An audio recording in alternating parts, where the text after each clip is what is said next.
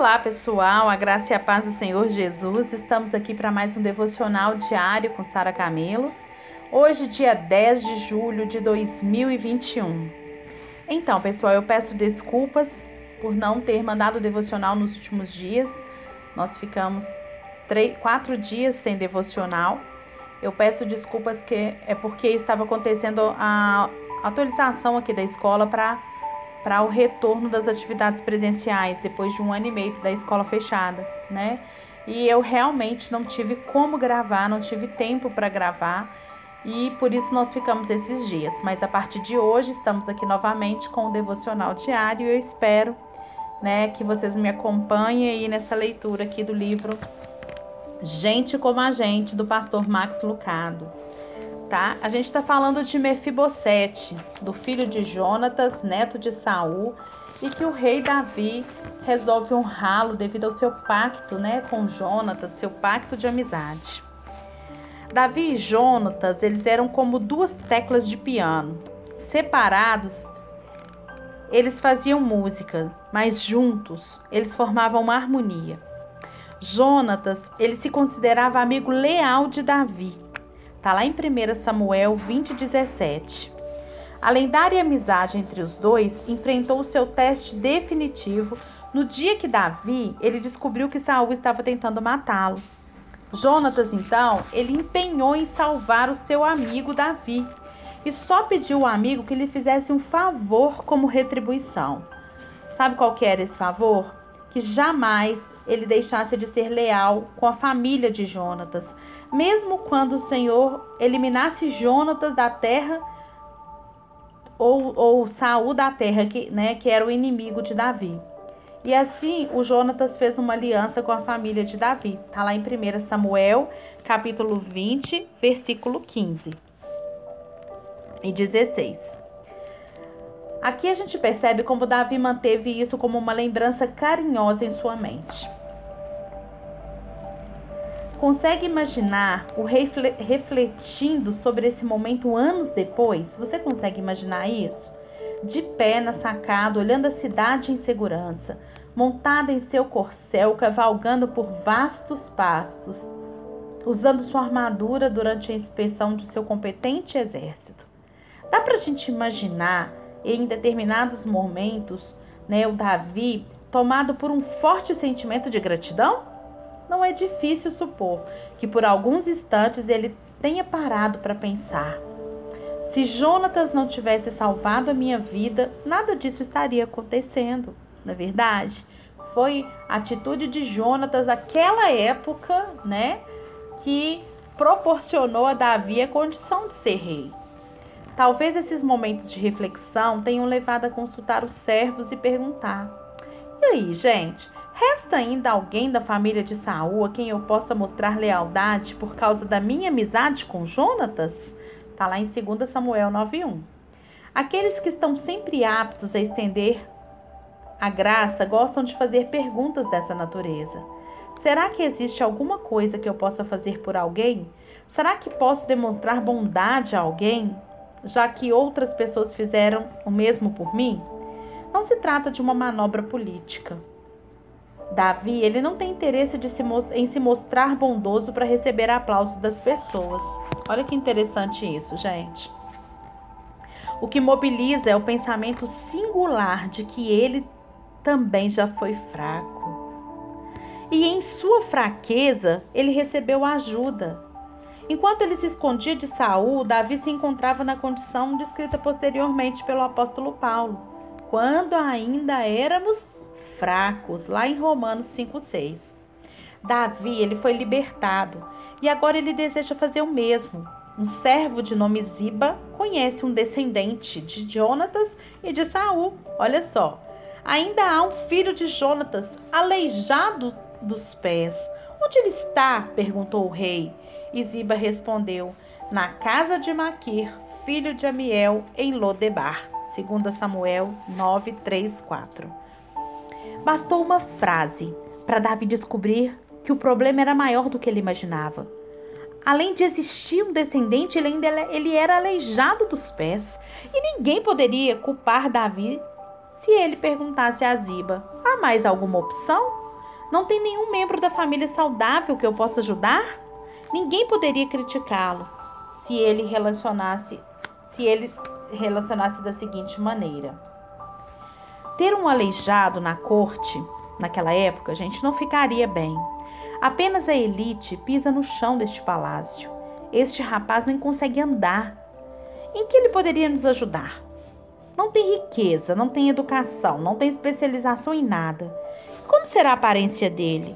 Durante esses anos, esses anos todos, ele viveu em. Como é mesmo o nome? Lodebar. Ha. Até o nome é estranho. Sabe o que significa Lodebar? Eu já contei para vocês aqui em outro devocional. Lodebar significa lugar estéreo. Com certeza, a outra pessoa que eu possa ajudar que não seja tão carente quanto esse filho de Jonatas ali. Essas palavras, porém, elas jamais foram pronunciadas por Davi, isso que eu falei aqui. Ele nem questionou a possibilidade de não ajudar aquela pessoa. A única resposta de Davi foi: onde ele está? Aquele filho. Alguém poderia se perguntar quanto tempo fazia desde que Mefibosete foi chamado pela última vez de filho. Até então as pessoas se referiam a ele como aleijado. Todas as menções a Mefibosete eram seguidas da referência ao seu aleijão. Mas Davi, ele não, fez, não faz isso. Ele não pergunta: onde está Mefibosete, este filho problemático? Em vez disso, ele pergunta apenas pelo filho de Jonatas. Muita gente sabe o que é carregar um estigma, não é verdade? A cada vez que o nome da pessoa é mencionado, a calamidade vem junto. Já perceberam isso? Ai, como esses estigmas acabam com a vida de uma pessoa. Notícias de John? Ah, aquele que acabou de se separar? Lembra? Recebi uma carta de Jerry. Lembre-se dele? Aquele que só vivia bêbado. Sharon está na cidade. É uma vergonha ela ter de criar aqueles filhos sozinhas. Eu vi Melissa hoje. Não consigo entender por que ela não para em nenhum emprego. Como se fosse um irmão irritante, o seu passado. O seu passado persegue você onde for. Será que não existe ninguém que nos olhe por quem somos e não pelas coisas que fizemos? Ah, sim, apenas um. Sabe quem? O seu rei. Quando Deus fala a seu respeito, ele não menciona sua condição, sua dor ou seu problema. Ai, que maravilhoso! Ele permite que você participe da glória celestial. Ele se refere a você, ele se refere a mim como filho e filha. Em Salmo 103, de 9 a 14, diz assim: Não acusa sem cessar, nem fica ressentido para sempre. Não nos trata conforme os nossos pecados, nem nos retribui conforme as nossas iniquidades. Pois como os céus se elevam acima da terra, assim é, o grande, é grande o seu amor para com os que o temem. E como o Oriente está longe do Ocidente, assim ele afasta para longe de nós as nossas transgressões. Como um pai tem compaixão de seus filhos, assim o Senhor tem compaixão dos que o temem, pois ele sabe de, do que somos formados, lembra-se de que somos pó. Mefibosete, gente, ele carregou o seu estigma por 20 anos. O seu pai era, o seu avô era rei, o seu pai era o herdeiro do trono e eles morreram e outro rei tomou posse e você ficou aleijado. Isso fazia parte da história de Mefibosete. E quando as pessoas mencionavam o nome dele, também se referiam ao problema que ele tinha. Mas quando o rei mencionou o seu nome, ele referiu-se a ele como filho, como filho. E uma palavra palaciana equivale, a mil vozes de ruas, só para vocês saberem. Os enviados de Davi viajaram até a casa de Mefibosete, carregaram o rapaz até a carruagem e o acompanharam até o palácio. Ele foi levado à presença do rei, onde ele se prostrou com o rosto em terra e declarou: Sou teu servo, segundo Samuel 9:6. Seu temor é compreensível, compreensível Embora tivesse ouvido falar da bondade de Davi, qual a garantia que Mefibosete tinha, gente? Ainda que os emissários certamente tivessem assegurado que Davi não tinha intenção de causar mal nenhum para ele, claro que ele ia ficar com medo. Davi era inimigo de seu avô. Você também não ficaria? A ansiedade estava no rosto dele que tocou o solo em reverência ao rei. E as primeiras de da... de palavras de Davi para ele foi: Não tenha medo. A propósito, só para a gente saber aqui, o seu rei também é conhecido por ter dito a mesma coisa. O seu rei também é conhecido por isso, por ele ter te dito: não tenha medo. Você já se deu conta de que a ordem mais frequente que ouviu dos lábios de Jesus foi: não tenha medo?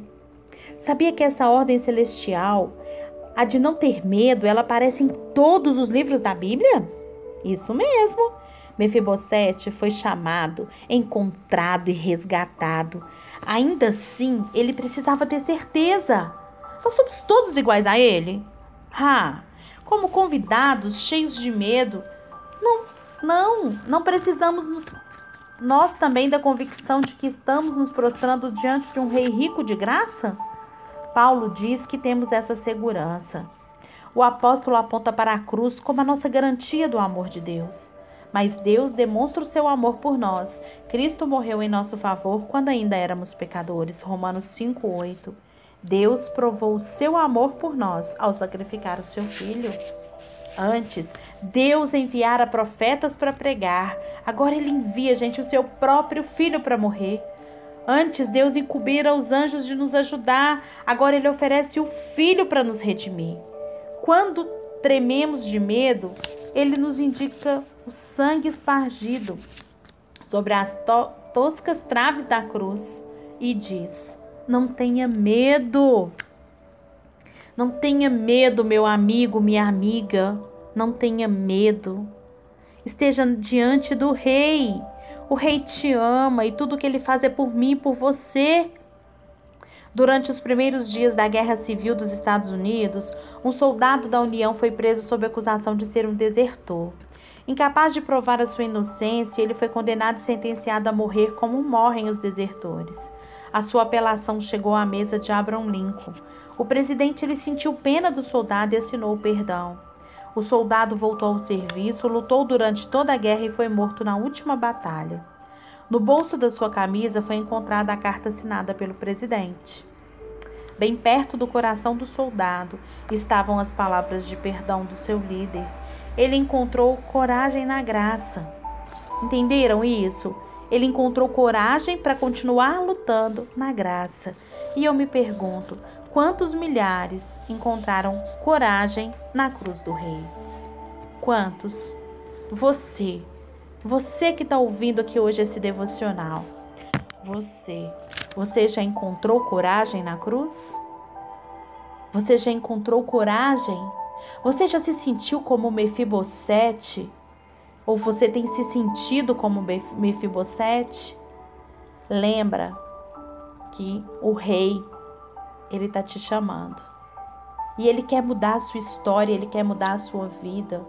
Ele quer te dar perdão, ele quer te dar prosperidade, ele quer te dar um amor sobrenatural e sem medida. Mas se você não quiser aceitar, você pode fazer como Mefibosete fez ali. Mefibosete ele põe o rosto e fala: Quem, quem sou eu, um cão, para o Senhor se preocupar? Mas aí Davi mostra para ele o valor que ele tem. E hoje eu tô aqui para te falar do valor que você tem. Você tem valor. Você foi comprado por um preço muito alto, pelo sangue de Jesus.